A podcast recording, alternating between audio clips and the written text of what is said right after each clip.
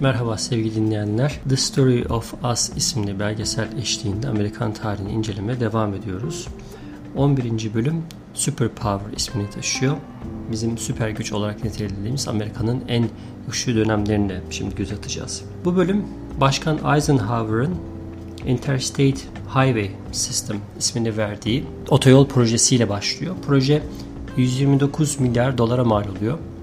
Ülkeyi bir uçtan diğer bir uca bu otoyollar sayesinde artık 4 günde kat edebilmek mümkün oluyor. 1950'li yıllarda Amerika dünyadaki otomobil endüstrisinin %80'ine hakim bir durumda. Tabi böyle bir durumda otoyolların ne kadar önem arz ettiği malumunuz. Günde 20 bin adet araba üretiliyor. Her evde bir ya da iki araba bulunuyor. Otoyolların geçmediği kasabalarda hayat durma noktasına geliyor. Hayalet kasabalar ortaya çıkıyor. Otomobil endüstrisinin ivme kazanması, otoyolların ciddi anlamda gelişmesi artık insanların günlük hayatlarını da bir şekilde etkilemeye başlıyor. Suburbs diye bir kavram çıkıyor. Yani bizim aslında şehrin dışındaki yerleşim yerleri anlamına gelen tam olarak Türkçe'ye karşılığını çeviremeyeceğim. Çünkü bizde şehrin dışındaki yerler genelde varoşlar oluyor veya gece kondu olarak adlandırılıyor. Fakat burada suburbs denen kısım şehrin hemen dış kısmında yüksek katlı evlerden ziyade daha ziyade böyle tek katlı evler, işte bahçeli evler, bahçesi geniş evler, herkesin kendine ait bir yaşam alanının olduğu bir yerleşim biçimi. 10 yıl içerisinde bu süreçte 13 milyon ev inşa ediliyor. Çok ciddi bir çılgınlık başlıyor bu anlamda. Suburblere doğru yolculuk ediyor insanlar. Oralarda yerleşmeye başlıyor. Şehir hayatından uzaklaşıyor insanlar ki otoyol sistemi insanların her ne kadar şehirden uzak da olsalar çok hızlı bir şekilde, seri bir şekilde rahatlıkla şehre gelip gitmelerini mümkün kıldığı için insanlar artık şehirde yaşamanın cazibesi kalmadığı düşüncesiyle şehirden uzaklaşmaya başlıyor. Bu süreçte bir de baby boom diye e, bahsetmemiz gereken çok önemli bir kavram var. Baby boom yine 1940'lı 50'li yıllarda saat başında neredeyse 330 bebeğin dünyaya geldiği süreç. Bu yine az önce bahsettiğimiz işte otoyollar, işte araç sahibi olma, suburblerde herkesin ev sahibi olması bir halkta bir rahatlık hissi hasıl oluyor.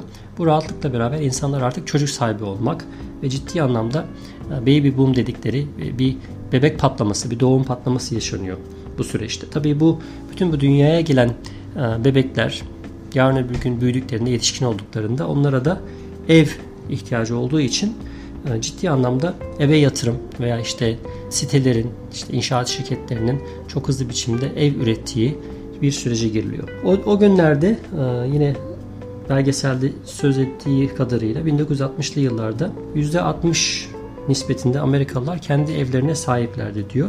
Bugünün parasıyla 70 bin dolarla ev alınabiliyordu o günkü şartlarda. Yine icatlarla devam ediyoruz. Amerika bildiğiniz üzere icatlar ülkesi. 1902 yılında AC icat ediliyor bu bizim klima diye nitelediğimiz AC icat ediliyor. 1952 yılında bu süreçle beraber işte bu evlerin hızlı bir şekilde üretilmesi, insanların ev sahibi olması ile birlikte 250 milyon dolar değerinde AC satılıyor. İnsanlar artık daha konforlu hayat için e, çözümler aramaya başlıyor. 60'lı yıllarda Güney eyaletlere tekrar göç başlıyor. Amerika bu süreçte teknolojide dünyanın en ileri ülkesi konumuna giriyor. Ülkenin bir ucundan diğer bir ucuna uçakla 6 saatte varılabiliyor. Havacılık gelişmeye başlıyor. Boeing uçaklar ülkenin bir markası olma yolunda ilerliyor. Yine bu süreçte Ay'a seyahat Amerika'nın artık teknolojik anlamda vardığı noktayı göstermesi anlamında çok önemli. Tüm bu teknolojik ilerlemelere rağmen Amerika'yı hala sıkıntıya sokan bir mevzu daha var. Tabii ki ırkçılık meselesi. Oysa ki siyah Amerikalılar bağımsızlık savaşından bu yana hep ülkelerinin yanında oldular. Ülkeleri için savaştılar. Fakat bu süreçte siyahların özellikle güneyden kuzeye yerleşen kölelerin veya o zamanki koşullarda köle olarak gelen eğitimsiz insanların özellikle de Amerika'da sanayi devriminin sona ermesiyle birlikte bunlara iş sahalarının çok fazla sağlanamaması ile birlikte günlük hayatı entegrasyonunda ciddi anlamda sıkıntı yaşanıyor. Kölelik döneminde 4 milyona yakın kölenin Amerika'nın refah seviyesinin artmasında büyük rol oynadığı söyleniyor.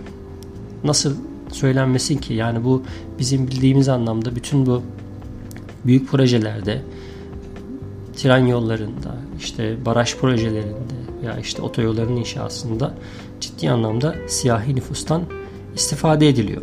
Civil War dedikleri iç savaş her ne kadar köleliğin son bulması için gerçekleşmiş olsa da ayrımcılığı sonlandıramıyor. İkinci Dünya Savaşı'na doğru katılan bir Amerika'dan söz ediyoruz. 1 milyona yakın siyah Amerikalı bu savaşta asker olarak görev alıyorlar. Civil Rights Movement diye bildiğimiz bu süreç başlıyor. İşte Amerika'da siyahların artık biz de varız, biz de eşit e, koşullarda e, yaşamak istiyoruz, haklarımızı istiyoruz diye artık ayaklanmaya başladıkları bu süreçten söz edeceğiz biraz da. Tabii toplumda her ne kadar askeriyede siyah beyaz ayrımı olmasa da toplumda bu ayrım çok ciddi anlamda devam ediyor. Belki belgesellerde veya işte e, farklı yerlerde görmüşsünüzdür. Sadece renkliler veya işte siyahi anlamda zenciler girebilir diye ifadelerin olduğu işte lokantalar, berberler hemen hemen her şey ayrı. Tabi bu süreçte işte Rosa Parks isminde bir genç siyahların bulunduğu otobüse binmeyi reddedip beyazların bulunduğu otobüse bindiğinde artık olaylar ciddi anlamda büyük bir kitlesel harekete dönüşüyor ve e, bir nevi hakların elde edilmesi noktasında bir sonuca varıyor. Özellikle bu süreçte Martin Luther King hareketin en önemli figürlerinden biri I Have a Dream, işte bir hayalim var isimli konuşması ve ardından suikaste kurban gitmesi bu süreci daha da hızlandırıyor ve siyah Amerikalılar istedikleri özgürlüklere sahip olabiliyorlar bir noktaya kadar ki belgeselin bir yerinde Amerika'nın günün birinde siyah bir başkanı da olacaktır diye sözü bağladığı yer siyahların geldikleri noktaya göstermesi açısından önemli. Bu süreçte Sovyetler Birliği de kendi atom bombasını yapma girişimlerine başlıyor. Soğuk savaş başlıyor. Amerika her an bir saldırıya maruz kalabilir diye halkta ciddi bir endişe hasıl oluyor. Sürekli teyakkuz halinde yaşıyorlar. Okullarda her an saldırı olabilir diye tatbikatlar yapılıyor.